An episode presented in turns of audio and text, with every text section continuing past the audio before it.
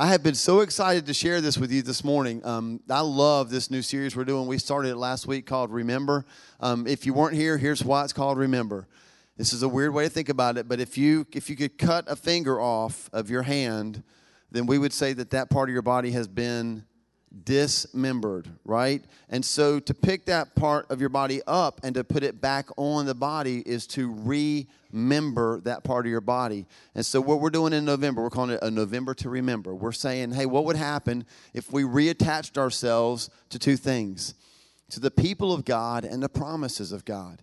I believe that we have an enemy that likes to cut us off. He likes to make us think that we're all by ourselves, we're alone. Even in a room as full as this one, you could be sitting here feeling like you're all by yourself. That's the enemy's tactic. He likes to make us feel like once we're cut off, we're, uh, we're always going to be cut off. And so, what we're doing is we're saying, God, we want to remember your people and we want to remember your promises. And that's kind of how God reattaches us to the body. Make sense? Now, if you were here last week, you were a part of remembering people right um, one of the one of the challenges that we have as a church is we record all the messages and every now and then you have these these moments I call them Bethel moments, holy moments when God just shows up. And sometimes those don't translate well into a video, right? So if you were here last week, you know that we ended the message. We talked about there's a great cloud of witnesses. We talked about how there's a lot of things that we don't like to put in the cloud, right? Because I think if, if I store my photos and my documents in the cloud, will I ever get them back, right? But the good thing about Hebrews 12 is there's this witness, this great cloud of witnesses. And so who are those people in the cloud? They are all the people mentioned in Hebrews 11, all the saints that went before us. And then we realized last week that it's also people that we've known, people that we've known in our lives who have walked with God before us. My brother Stephen is in that cloud. My mom is in that cloud. I've got grandparents in that cloud. And my favorite part of last week, which if you weren't here and you watched the message, you didn't get to see this part, was we lit a candle right here in the middle of this table and we turned the lights off, and that's why it's not on the video because it's just black. And as that candle was being lit, I just stepped back and I just allowed y'all the chance to, to, to holler out names of people that you know in your life that have gone before you, that have walked with Jesus, that have that have gone on to their promise, and now they're in that great cloud of witnesses. And I don't know if your experience was the same as mine, but this is exactly what I felt. As those names were spoken and as they kind of hung in the air, even like most of the names I don't know, right? Like some of you might have named out your aunt three times removed or however that works, right? And I wouldn't have known who that person was. But just hearing all of the names being said, there became such a weightiness to it all. Like I just kept going, man, this cloud is growing and growing and growing, and we're not alone, and none of us are walking by ourselves. And I just felt God just reattaching us to a greater body even than just Albemarle, right? Suddenly you're like, holy cow, this goes on for generations past. We're a part of something way bigger than sometimes we think that we are. And, and that was just last week, right? So like then I'm like, I can't wait to get to week two because I know what we're talking about today. And today we're going to start talking about reattaching ourselves to the promises of God. So today we're going to talk about one of my favorite stories in Scripture.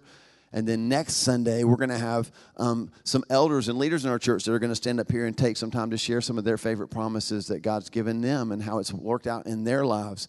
And, you know, we're going to wrap it up on the 24th with the lady that's coming from Charlotte that had her arm cut off by a shark. And she's got an amazing testimony about how God has just fulfilled his promises in her life, even in tragedy. But today, we're going to be in Luke chapter 15.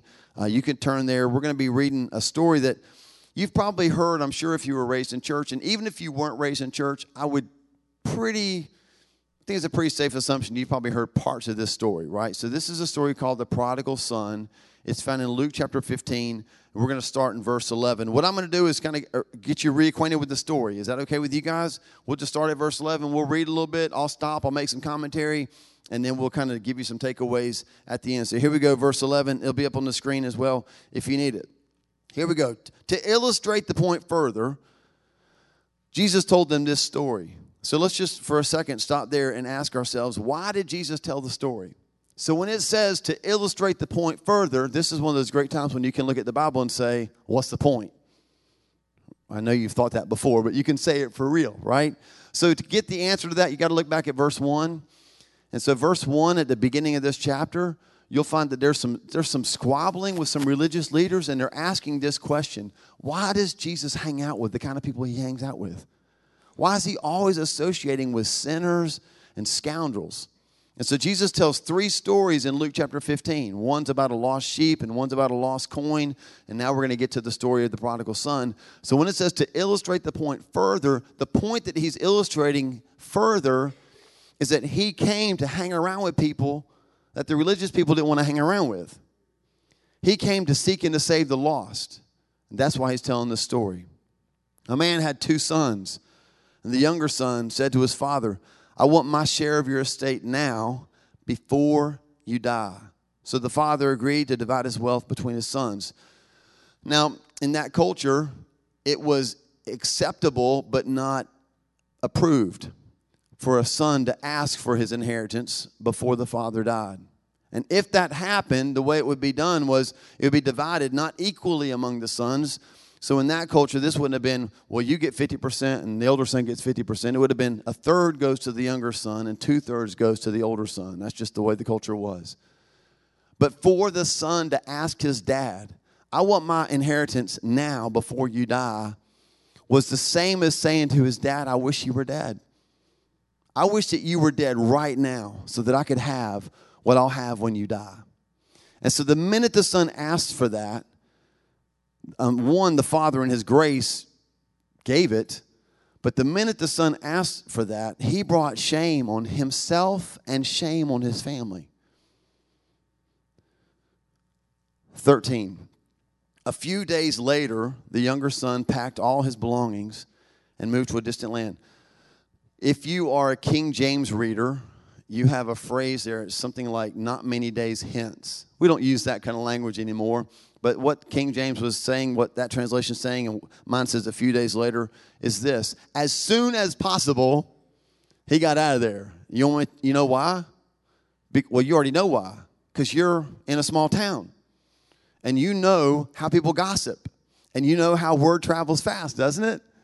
And so the minute the boy asked for his inheritance and brought shame on his family, you know, in this little Greek, this little Jewish village where he lived, like that word started to spread super fast. So their neighbors knew, and their other neighbors, and their neighbors' neighbors' neighbors knew, and everybody knew. So everywhere he started to walk, people would look at him a certain way because he had brought shame on the family by demanding what he wanted when his dad would die.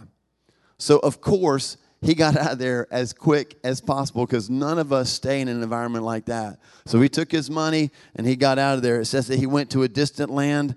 Um, anybody that um, here that's uh, student age, and you're just like, I can't wait to get out of Albemarle, right? You can relate to this part of the story. Now, you may not be asking your parents, like, I wish you'd drop over dead and give me my money, but you're like, this guy's like, I want to get as far away from my home as possible. And when you're raised in a small town, a lot of times you think to yourself, I mean, I'm happy this is my hometown, but I don't want it to be my town, right? I'm going to get out of here. Yes, I see that hand in the back, right? You're like, yeah, baby, New York City, here we come. So he's like, I'm going to go as far away as I possibly can. Now, in our story, that's much more an indication of his heart than it is that he didn't want to be in a small village right? He wants to get as far away as he can from his family, from his father, and so he goes to a distant land. And there he wasted all his money in wild living. So the Greek word for wasted, let's talk about that. You're like, we're going to talk about being wasted in church. No. So the Greek word for wasted means to scatter seed. Okay? Anybody here grow stuff? Do you plant seeds? Um, if you have a garden, typically, as I've been told, I don't have one. But like you would dig rows, am I right? And then you would take seed and you would plant them, I'm thinking intentionally, in a spot. And then you would cover that up, water it, and eventually stuff would pop out of the ground. Never works for us, but that's the part that's supposed to happen. But what the Greek word for this means, it just means to broadcast seed. So you don't have any plan. You're just throwing stuff out there, and wherever it lands, it lands. Um, I don't mean to be crude, but I'm going to make sure you understand what this means. In our culture, he was doing this. Right? He was making it rain. He's just throwing money everywhere. He didn't care where it landed. He didn't care what happened with it. He was just spinning it as fast as he possibly could. And because of that, he had a whole bunch of friends because that'll attract people to you. Verse 14 He'd wasted all the money in wild living, and about the time his money ran out, a great famine swept over the land, and he began to starve. If we stop there, and I don't know how many times you've heard this story preached, um, I don't know how many times I've preached it, but if we stop there, I think we can ask a question. Put yourself in the younger son's shoes. You've um, asked for your inheritance You've shamed your family. You've brought shame on yourself. You've gone to a distant land. You have spent all your money. It's gone. And then there's a famine. And, and now you're starting to get kind of hungry. And I think the obvious question here, if we're, if we're kind of investigating the scriptures, is why didn't he just go home? He's got no, there's no good coming out of where he is. Why not just go back home? And the reason he didn't go back home is because he knew what was waiting for him in the village. Now, I heard this a couple weeks ago, and my jaw just hit the floor because I was like, how many times have I studied this passage? How could I have missed what I'm getting ready to share with you? This was a game changer for me. The reason he didn't want to go home is because in Jewish villages, there was a, there was a tradition, a ceremony, and it was called the kazatzah. It's a real word. Let's try to say it together. It's kazatzah.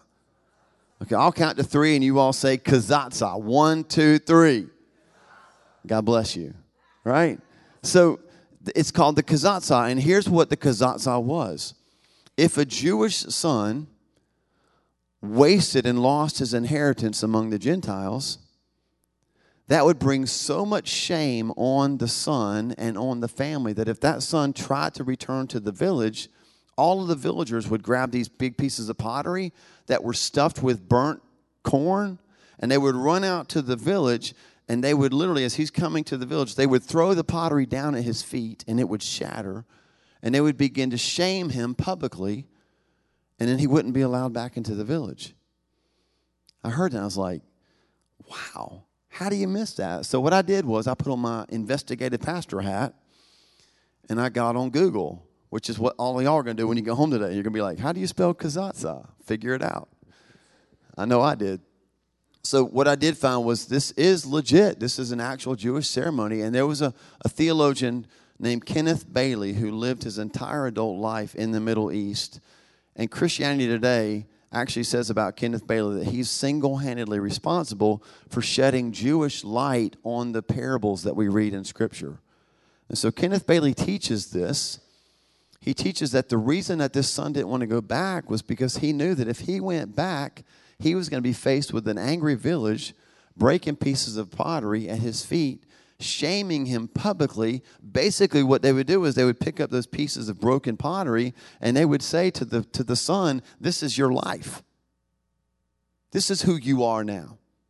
You're a broken piece of pottery. You can't be fixed. You can't be put back together. You're no longer good for anybody. You've made too many mistakes and you're not welcome here anymore. You've brought shame on your family and you're not a part of the village. Now, that'll change the way we read this story, won't it? Because now what we see is he didn't want to go home because he knew that's what he was going to go home to. Listen, parenting tip. If your kids don't want to come home for Thanksgiving, there could be a reason. When family doesn't want to be with family, it should indicate there might be a reason. And he didn't want to go home and face that kind of shame. The kazatza literally means the cutting off. It was a ceremony of cutting off a person from the people. We're talking about being the body being dismembered and remembering it and how the enemy wants to cut us off and make us feel like we're alone. That's exactly where this son was. So he, he couldn't go back home. If he was going to go back home, he had to have some kind of an inheritance. He had to somehow earn that inheritance back so that he could be welcomed back into the village, right? So what does he do? It says that the young man, um, verse 15, he persuaded a local farmer to hire him. I'm going to get a job and I'm going to work and I'm going to try to get some of this money back, right? And so he began to feed pigs. Verse 16 the young man became so hungry that even the pods he was feeding the pigs looked good to him. You know you're hungry when pig slop is appetizing. But no one gave him anything. Verse 17. Now, I've preached this passage a number of times, and I've preached it the same way every time. When he finally came to his senses, and I have said this before, and you've probably heard this before, that this is when the young man repented. Oh, he finally came to himself. He started thinking properly and, and he saw things clearly. And so he repented and he, he decided he's going to go back and make things right with his dad. But I'll just tell you this the Greek phrase for when he finally came to his senses, the best way to translate that is this way in regards to himself. In other words, he's very hungry, he has no money, he's feeding pigs. The stuff he's feeding the pigs looks good, and nobody's giving him any food. And he starts thinking about himself. And he says, I'm going to come up with a plan to get back home. It's this life isn't working out well for me, and I'm going to come up with a plan to get my life back on track. Does this sound familiar to anybody in the room who has jacked your life up? And everybody thinks that you're repentant, but you're really just trying to work your way out of your own mess. And that's where this son is. And that's a powerful change to the way that we see the story. So here's what he says. Here's his plan. I'll go home, verse 18, and I will say, Father, I've sinned against both heaven and you, and I'm no longer worthy to be called your son. Please take me on as a hired servant. I don't want to be your son anymore. I know I've jacked that up, but if you'll just hire me, I'll work the rest of my life to earn back the money that I lost. Still not necessarily repentant. I want you to see that there's no sorrow here over how he treated the father or even over losing the inheritance. This is how we know. When I was reading these verses, I started asking myself these questions What if the famine had ended? When it says that he was really hungry and the pig slop looked good, the next sentence says, and no one gave him anything to eat. What if they had?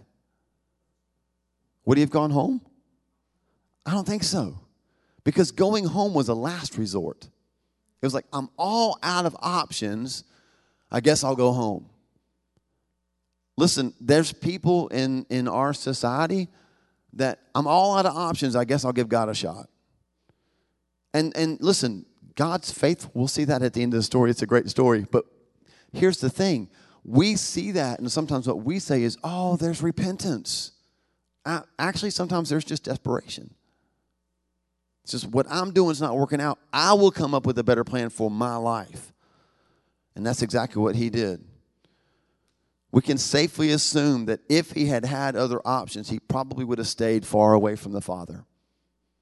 But he didn't have any more options. So he's, I want you to see this. It sounds harsh of the, of the son, but he's still working the system. There's still some manipulation, right?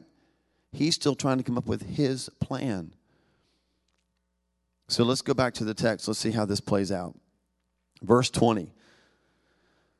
So he returned home to his father, and while he was still a long way off, his father saw him coming. Can somebody give God some praise that he doesn't wait until we get close? That he sees us a long way off and he responds, right? He could have just said, Well, when you get here, kiss the ring, right? But he didn't. He was watching for him. The father was watching for the son. And God's watching for us. I love that. It says that he saw him a long way off, filled with love and compassion. He ran to his son. Now, listen, you might already know this, but in that culture, for, for a grown man to run brought public shame on the man. So the son brought shame on the dad when he asked his dad for the money. And then he went away and shamed the, fa- the family. And now the son's coming home, and the father brings shame on himself by hiking up his robe, which is weird to say about men, isn't it, guys? And he starts running, right? I don't know if anybody ever sung in a choir and wore a choir robe. You imagine running, sprinting in a choir robe? It ain't happening, right? Um, I mean, the closest I ever got to dresses was like powder puff, you know. But like, to, you're running in dresses like this, you gotta you gotta hike that stuff up. Like you got to pull it up and run. And so in that culture, like little boys would do it all the time. And, and you know, if you got sons, you know, little boys don't care what you see, right? Like they're just like they would just jack up their little robe and start playing sports. And like if you could see their SpongeBob, tidy whities, who cares, right? They don't care. But for a grown man to do that, to publicly humiliate himself and then run out to greet his son is amazing. It's an amazing picture of God's love for us. But I don't think that's the complete picture. And I think we've romanticized this part in the story. Oh, look how God ran. Oh, he runs after us, y'all. Well, yeah. But is it possible that there's another reason that God, the Father, ran? Is it possible that the father that was running knew that Kazaza was waiting for his son? And the father outran the accusers. The father had to get to the edge of the village before they did. So, as they're raising up pottery to say to his son, You're not welcome here anymore, the father had to beat them to the son. And he ran faster than the accusers did. We serve a God who outruns even our shame. And when he got to the son, what does it say he did? He, he embraced him and kissed him. Every middle school boy in the room goes, ugh. Right? But he ran to his son and he embraced the son and he kissed the son. And I want you to notice something the manipulative, unrepentant son has not had a chance to say one word. The father was not manipulated by the son's plan. He hasn't said anything yet. Verse 21 Finally, his son says to him, Father, I've sinned against both heaven and you, and I'm no longer worthy to be called your son. The end. Do you notice the part he left out? Hire me as one of your servants. Do you know why? Because Romans 2 4 says it's the kindness of God that leads us to repentance. And it was the way the Father ran to him and outran the shame and outran the accusers and embraced him and kissed him before he could even say a word. Suddenly, that's where repentance took place in the story. The son's like, I don't, I don't have to try to work my way back in here. I'm received back. And because the father received him back, the villagers had nothing to say about it. That is powerful, right?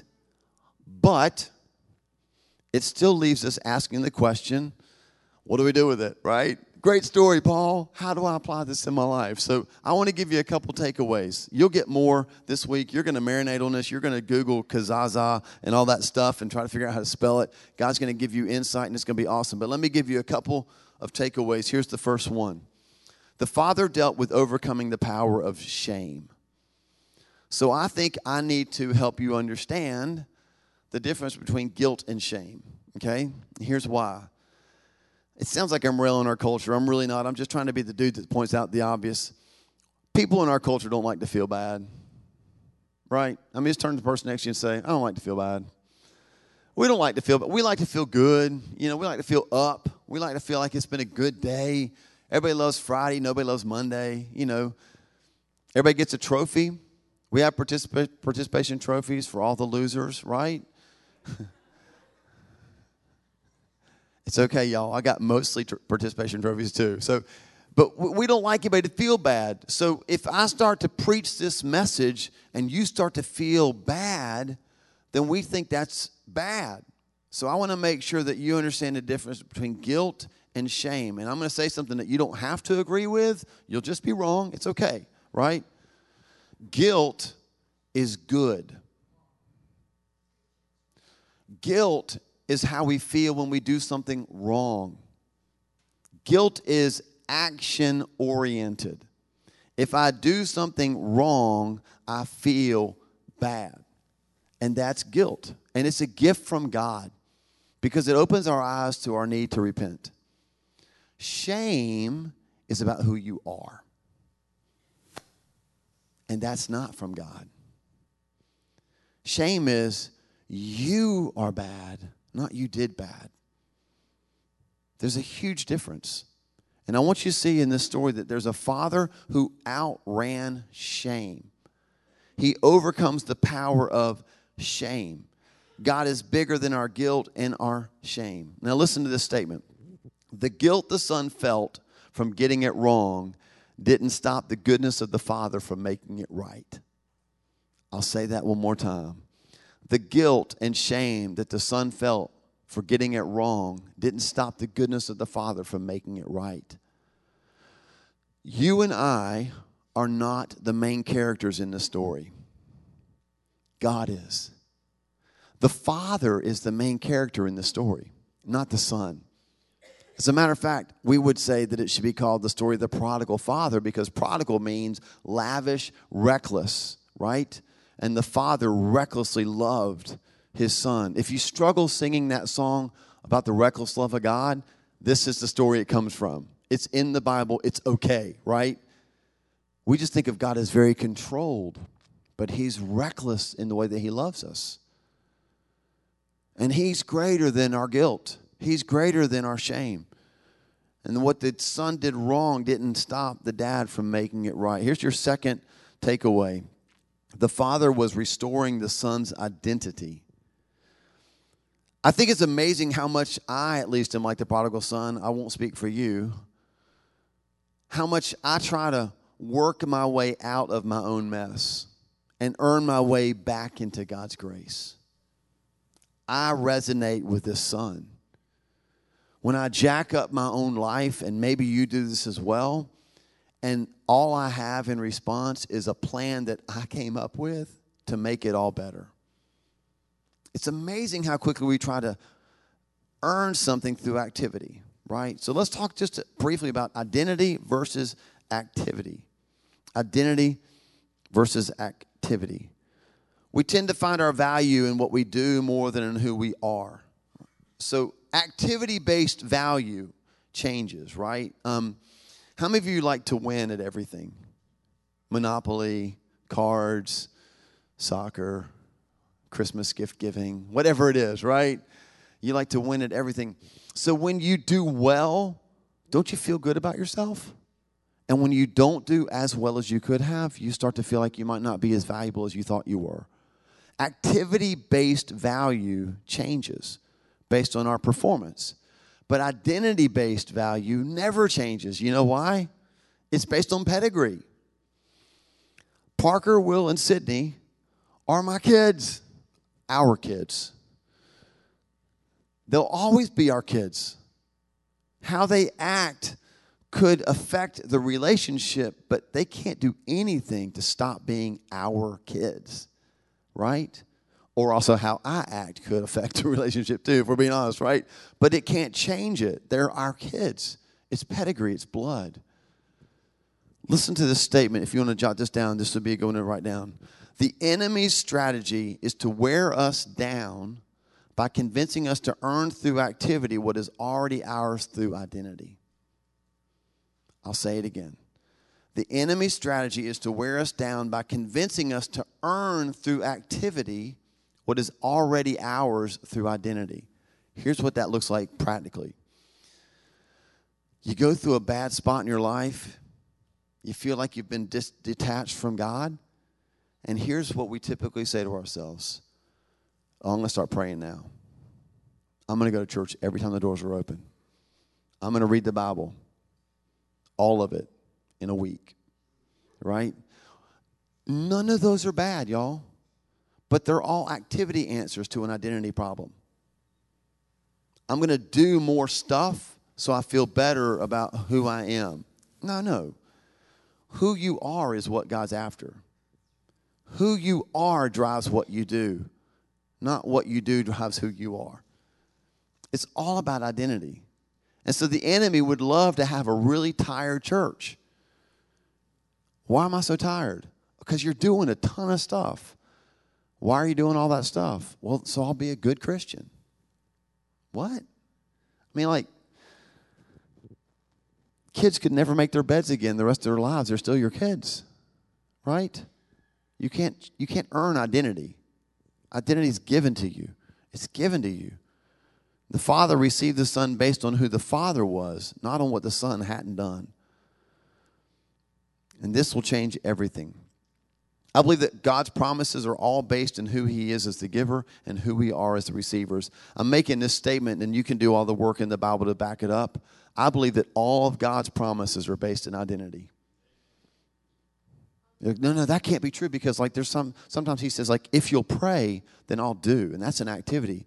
Yeah, but how can why can you even pray? You can only pray because he's given you access to Jesus as a son or as a daughter. Every promise of God is based in identity. We're the ones that make it about activity because we want to feel good about what we've done. Do you see that in the Son? Is it just me? He wants to feel good about having a plan. I, I got, I, I worked my way back into God's good graces. We do this all the time. And the enemy knows this. He's always using shame to make us feel like we're unworthy and like we're cut off. He has the pottery in his hand and he's ready to accuse us and shame us.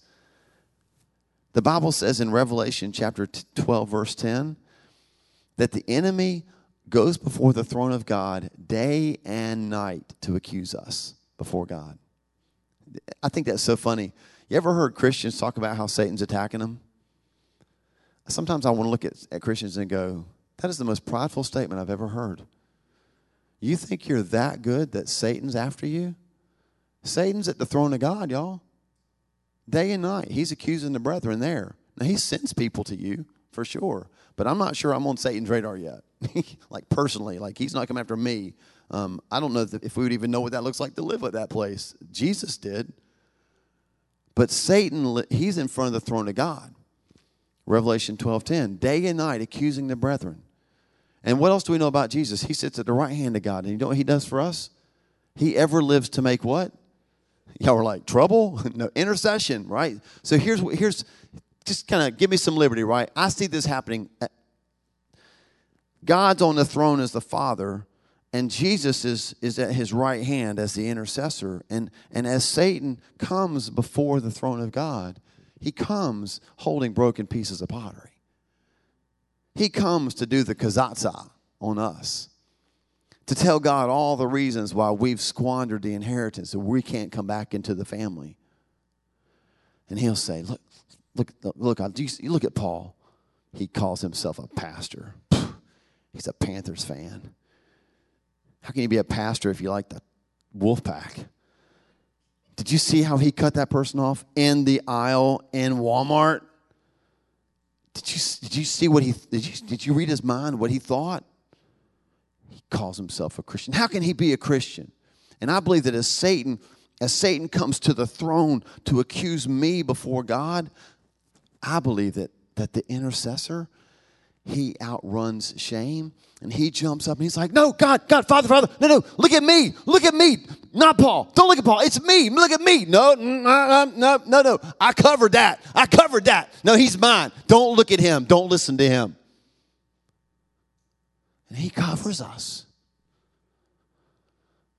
See, we, we want to talk about how beautiful it is that the father ran to the edge and he knelt down and he embraced his son and he kissed him, and all of us are like, Ew. But he wasn't just kissing the son, y'all. He was shielding the son from the kezazah, from the pottery that could have broken, shattered. Yeah. Do you know that Deuteronomy says, even if there wasn't a kezazah, you know what they were supposed to do to that son? Stone him. Some of y'all are teenage parents. You're like, yeah, we should live that one out like the Bible said, if they were rebellious children, that they were supposed to be stoned. So whether it's broken pieces of pottery or it's stones, something's coming at this kid. And the father ran to beat the accusers there. And Jesus does the same thing for us. And I want you to attach yourself to that promise today. You are probably sitting here feeling guilty about things you've done, and you should. I do too. But you should never sit here as a child of God and feel shame about who you are.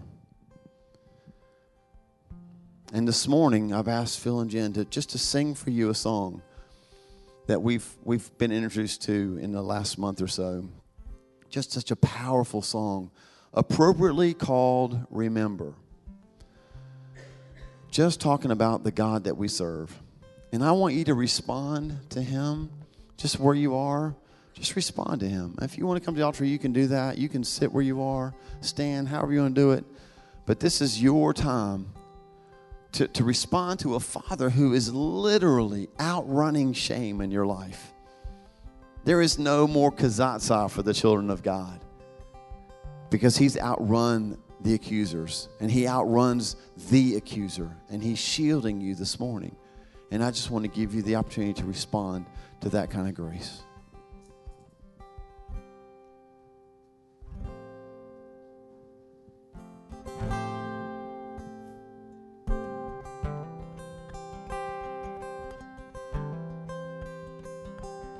How quickly we forget the God who lives in every day.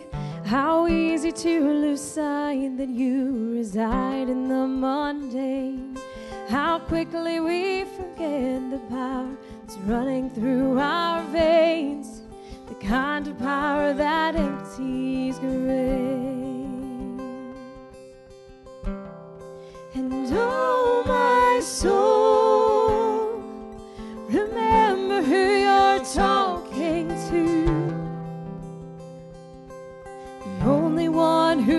death bows to. That's the God who walks with you. And oh, my soul, you know that if He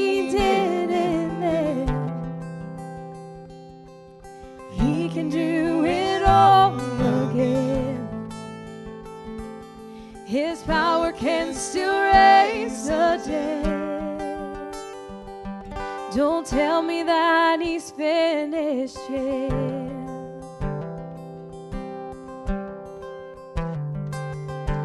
Lest we not forget the voice that's holding back the waves. Was once the voice that told the skies to pour them into place. Let us join the endless song of everlasting praise. The only God who empties graves. Oh, my soul, remember who you're talking to. The only one who death bows to. That's the God who walks with you. And oh,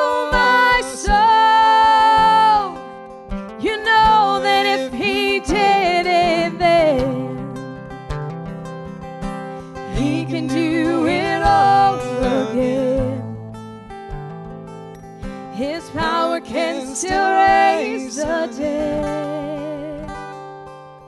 Don't tell me that He's finished yet.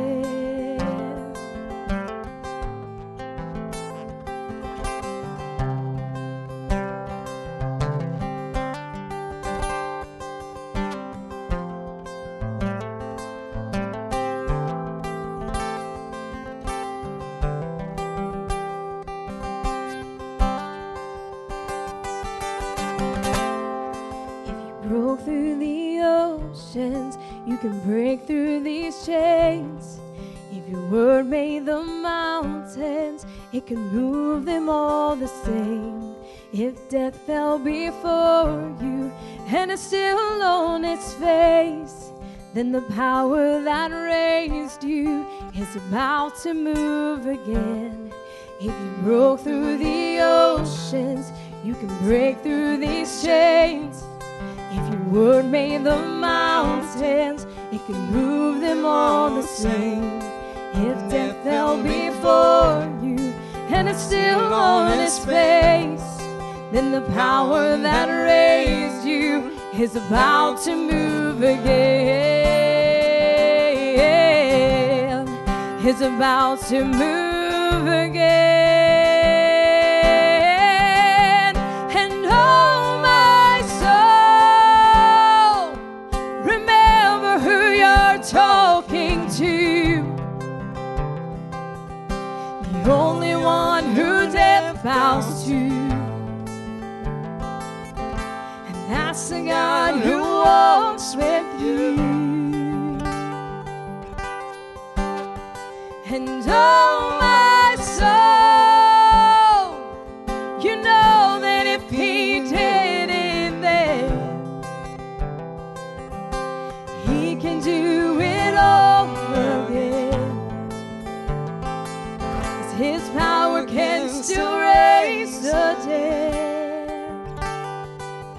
Don't tell me that He's finished.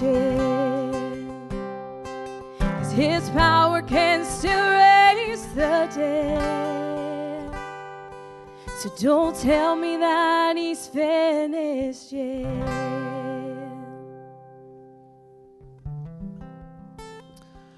All right, let's do some work with shame, can we? Shame is one of those things that is crippling and it is all up in the church and it has no business here at all. And so I'm just going to ask you a very simple question. If you are here this morning and you know that the power of shame needs to be broken off of your life, I'm just going to ask you to stand. We're going to pray over you.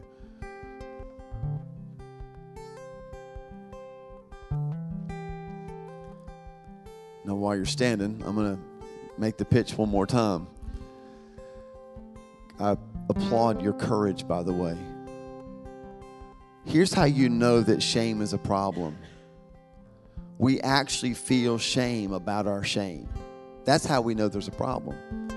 And, and I am just done with it. You know, like if, if I could MMA style wrestle shame to the ground and kick it to the curb, I would do that. I'm just so done with how the enemy uses shame to cripple the children of God.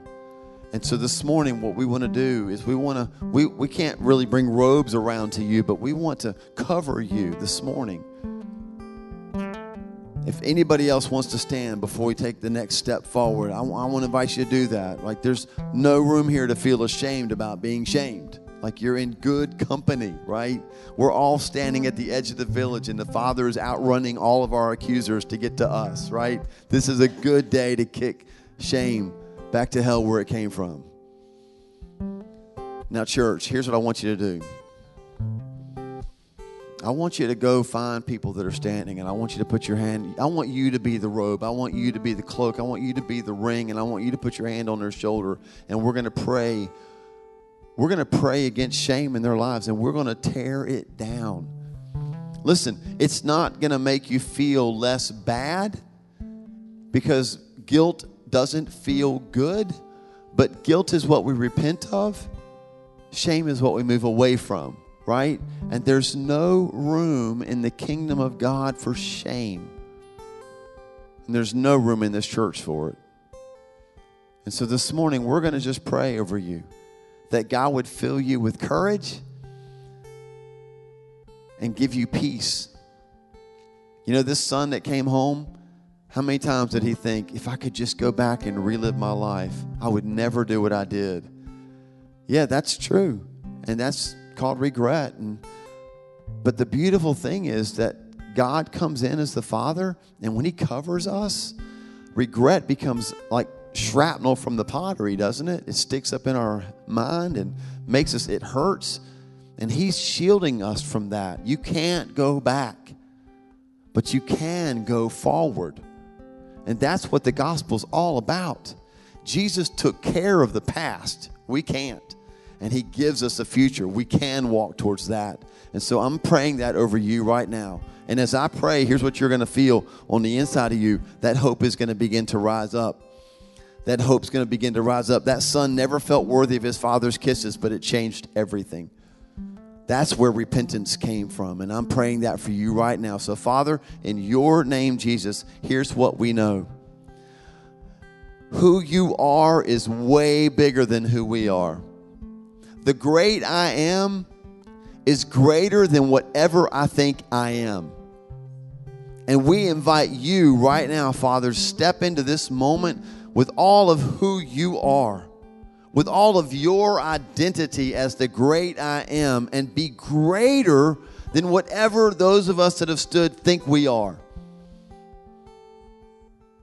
We stand in who you say that we are. Shame, you have no place in our lives. You are a tactic of an enemy who was soundly defeated.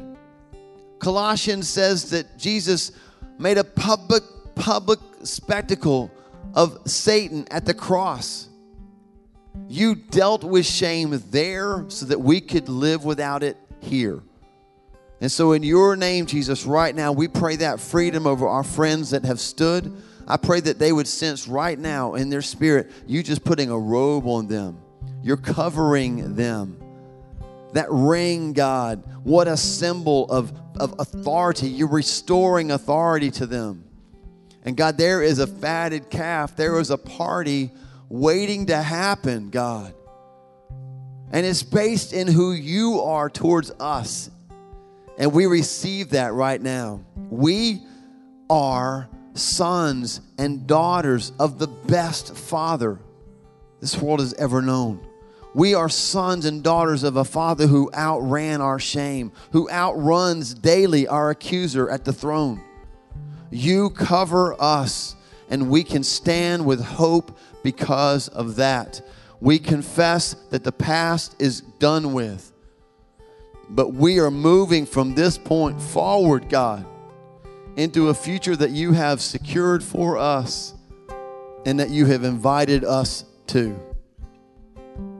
We thank you, Lord, in your name, Jesus. Amen. Amen. Can you give a big group hug to the people that you were praying with? And can we give God a big clap of praise and just tell Him thank you for being the kind of God who would outrun shame in our lives? And He's so good. He's so, so good.